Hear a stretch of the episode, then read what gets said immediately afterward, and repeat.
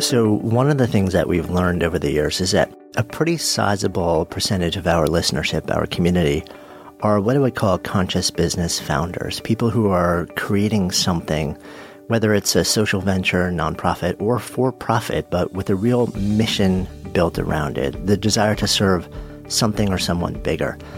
One of the other things that I've learned along the way, being an entrepreneur myself and also working with and supporting hundreds of others over a period of years, is that it can be a profoundly lonely pursuit. It's the type of thing where even if you have a team and a substantial company, very often you need somebody else to turn to, people who are sort of parallel playing along the way with you.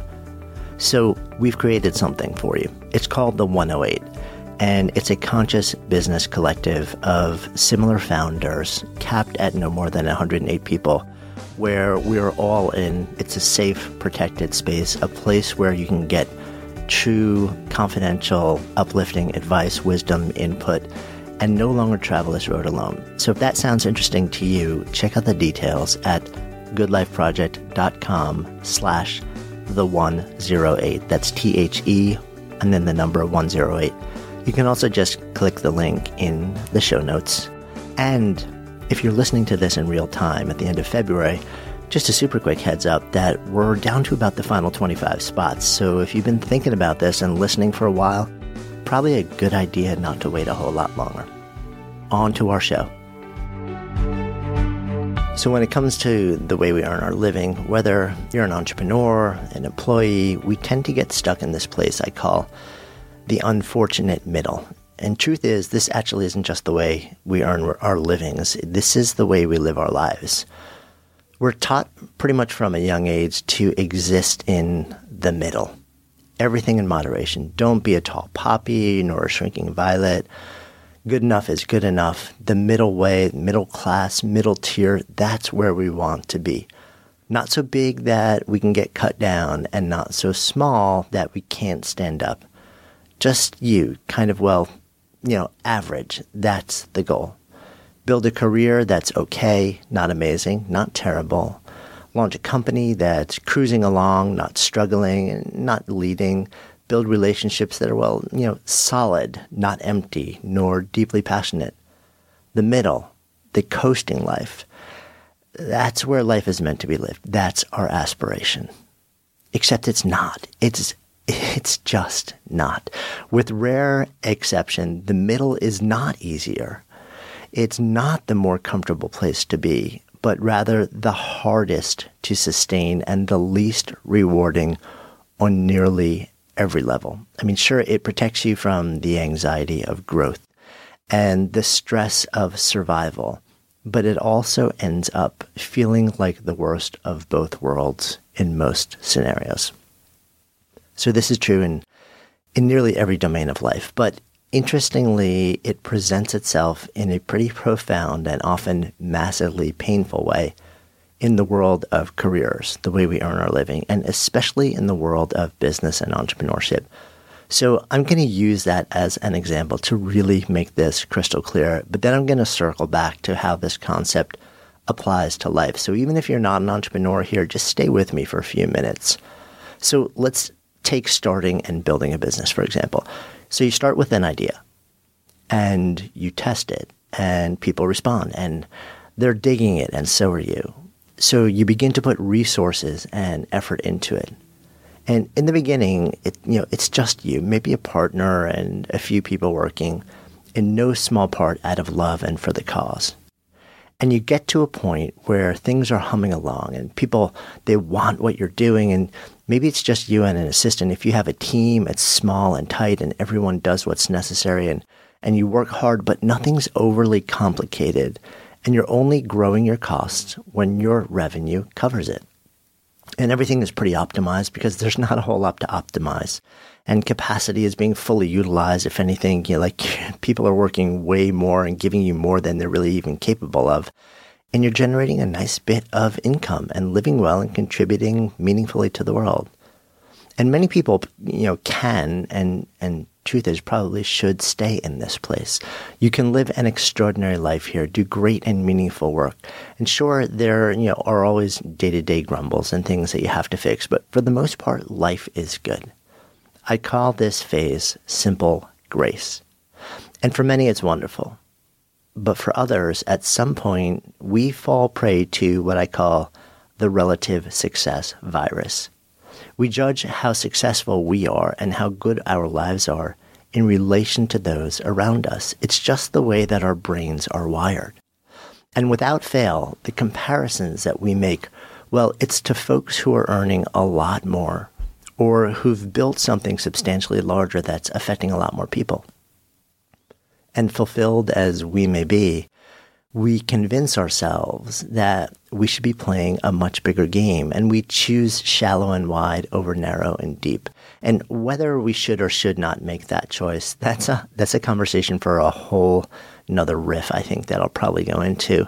But for now, let's just say that you catch that virus. You know, you're looking at the quote, relative success, relative reach, relative impact, relative income of others around you and you decide, oh, hell no, I'm not staying small. I need to go where they are. So you begin to ramp up in preparation of your push to grow. And to do that, you need more and maybe different people. Ones, you know, who've got more operating experience and who'll also need to get paid more. You you start to hire and pay people to help you get to that quote next level. And you're counting on them to create the bump in growth and sales needed to first cover their salaries and then exceed them. But you're not there yet. And you may not be for some time. And this starts to add a new level of stress to your work and life so you breathe in and you breathe out and you figure mm, we'll get through this it's temporary and for the first time, then, usually right around this window, some variation of the phrase financial runway enters the conversation. This is basically how much money you've got left in the bank. So you've got a certain amount of money to pay your new staff. And if they don't help you grow, they have to go. And that might put not only your vision, but your entire business in jeopardy now. Plus, it would just plain suck. I mean, for them and for you. So you work even harder than before and you push your new team even more fiercely because as much as you all want to be all chill and love everybody up, you also know every minute of every day you've now got a drop dead date in your head. A Monday, a Tuesday, a Thursday in the not too distant future when you're going to wake up with no money in the bank. And along with the new people and capacity comes the need for new and better solutions and systems and processes and relationships and technologies. And this includes management protocols and sales training and marketing strategies and financial controls, talent development, information management and training, along with manuals and policies. And on the one hand, the buildup is a necessary foundation for that scalable impact, that growth you're looking for. It sets you up for growth so that if and when you reach that next level, you don't utterly melt down. You'll be ready to just hum along. It becomes your new sustainable plateau, setting the table for a potential new experience of dropping back into ease, but at a much higher level of operation. I call that state sustainable complexity. But until you get to that next level, even if a high level automation happens along the way, Getting all these people, products, and systems developed and in place is often brutally hard, fraught with missteps, implosions, and real hard costs. And all the while, you're racing against money and stress. It puts fierce pressure on resources and amplifies a level of complexity that's crushing. You've got all this capacity now, and you're paying for it, but you don't have enough new business to utilize it. And in turn, generate the money needed to actually pay for it on a going forward basis. You've got massive amounts of money going out, not enough coming in, things constantly breaking and stifling levels of stress and sleepless nights. Thing is, this is the point that so many founders and creators end up taking outside investment. Not so much because they want to, but because they can't breathe anymore. They bounce almost violently between being pumped up at the prospect and proximity of that next place and feeling like, you know, you're just drowning in stress and complexity. Visions of visions of curling up in a ball and binge watching Phineas and Ferb dance through that sleep deprived, stress addled brain.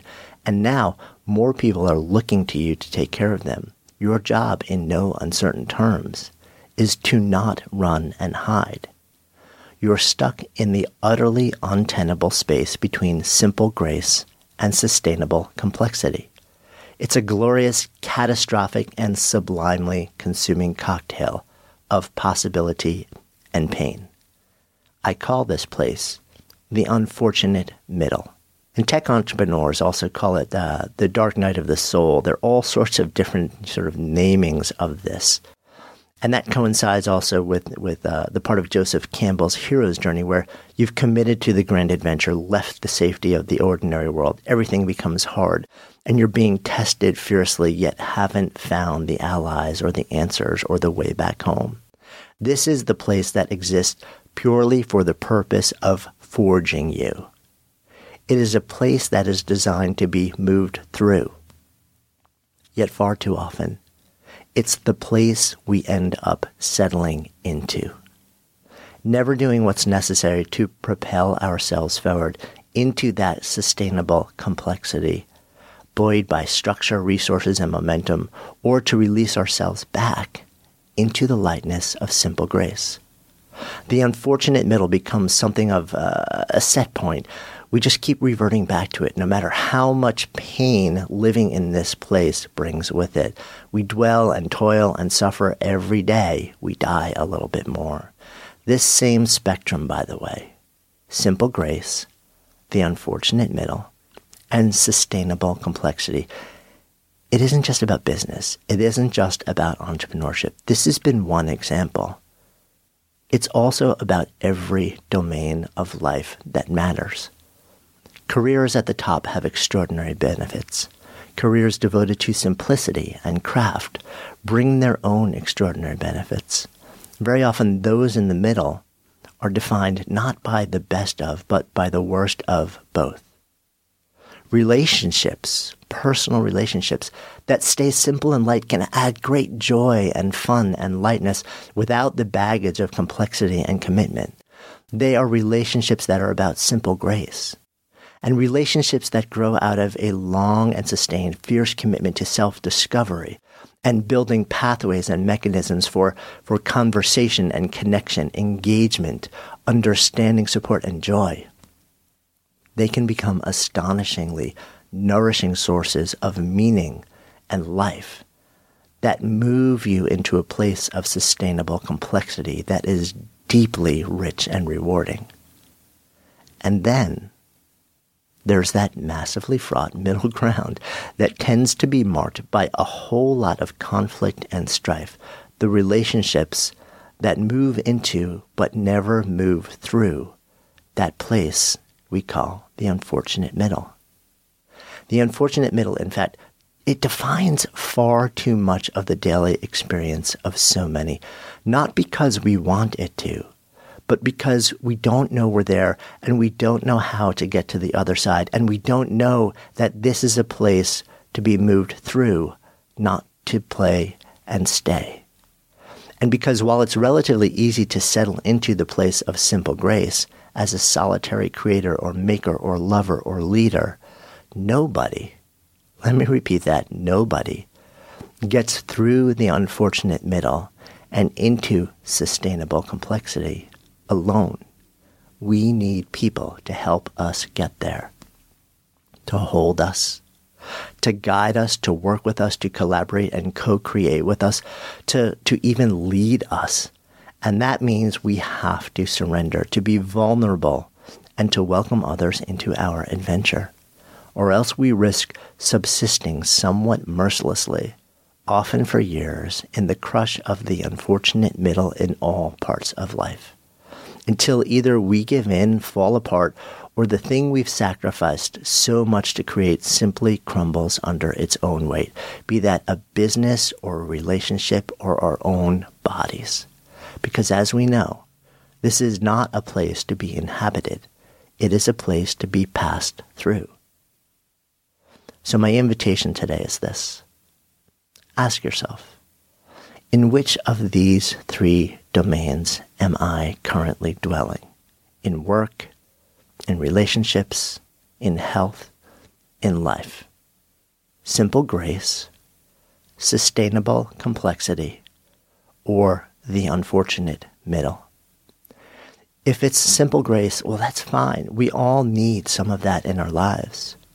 And if you yearn to make the leap to sustainable complexity, to the depth and juice and meaning of sustainable complexity, then ask yourself if you're willing to endure the journey through the unfortunate middle. Are you equipped emotionally and physically? Do you have access to the resources and people needed to make it through? And are you willing to step into the space of vulnerability needed to receive help if and when you open yourself up to asking for it? If you're in that oft sought place of sustainable complexity already, well, then congrats. That's fantastic. But know too that this is not sustainable indefinitely either. There will come a time, there always comes a time when we are tasked with moving to the next level or contracting backwards. There is no sideways in business, relationships, health, and life. Only expansion or contraction. And when that happens, we will re enter a different yet equally challenging, unfortunate middle. So we've got to own that, expect it, and prepare for it, both on a personal level and by ensuring that we've surrounded ourselves with the right people. If we find ourselves currently operating in that unfortunate middle, know too that this is a place that must exist. Brutal as it often is, but must also be moved through. So ask if you still want what is potentially on the other side. Knowing what you now know, you may or may not. There's no judgment either way. We all start relationships, work, businesses with a blend of assumptions, leaps of faith, and actual information. And if along the way the assumptions get replaced with information that no longer makes you believe that that thing that you're working so fiercely towards is possible or that it is possible, but you would have to change so much of who you are to make it possible, you would no longer want to make it happen. It's okay to let that go. There's no judgment either way, but be honest about it because your honesty is do or die. If you do not want it, then start thinking about what might need to be done to move back into a place of simple grace. If you do, ask yourself if you're equipped with the resources and the people, both in your adventure, in your life, and outside of it, that you'll need to get through this gauntlet. And ask if you're willing again to be vulnerable. Own your unknowing, ask for help, and then receive it. Then make assembling those people who can help you a priority. So each of these phases simple grace, the unfortunate middle, and sustainable complexity come without judgment. They're the simple reality that they are moments along a path of growth. How far you're willing to travel is a decision only you can make. So the question is, as we wrap up today's conversation, where are you now? And what if anything, might you do about it? Something to think about as we, kind of all move into a new season filled with aspirations and plans and the desire to do more of what we're here to do. And if you find yourself in that unfortunate middle in any domain of life, really take a moment and know this is not sustainable and figure out which direction am I going to move from here?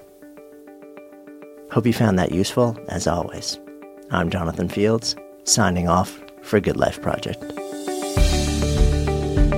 Thanks so much for listening to today's episode. If the stories and ideas in any way moved you, I would so appreciate if you would take just a few extra seconds for two quick things. One, if it's touched you in some way, if there's some idea or moment in the story or in the conversation that you really feel like you would share with somebody else, that it would make a difference in somebody else's lives, take a moment and whatever app you're using, just share this episode with somebody who you think it'll make a difference for. Email it if that's the easiest thing, whatever is easiest for you. And then, of course, if you're compelled, subscribe so that you can stay a part of this continuing experience. My greatest hope with this podcast is not just to produce moments um, and share stories and ideas that impact one person listening, but to let it create a conversation, to let it serve as a catalyst for the elevation of all of us together collectively because that's how we rise. When stories and ideas become conversations that lead to action, that's when real change happens. And I would love to invite you to participate on that level. Thank you so much, as always, for your intention, for your attention, for your heart. And um, I wish you only the best. I'm Jonathan Fields, signing off for Good Life Project.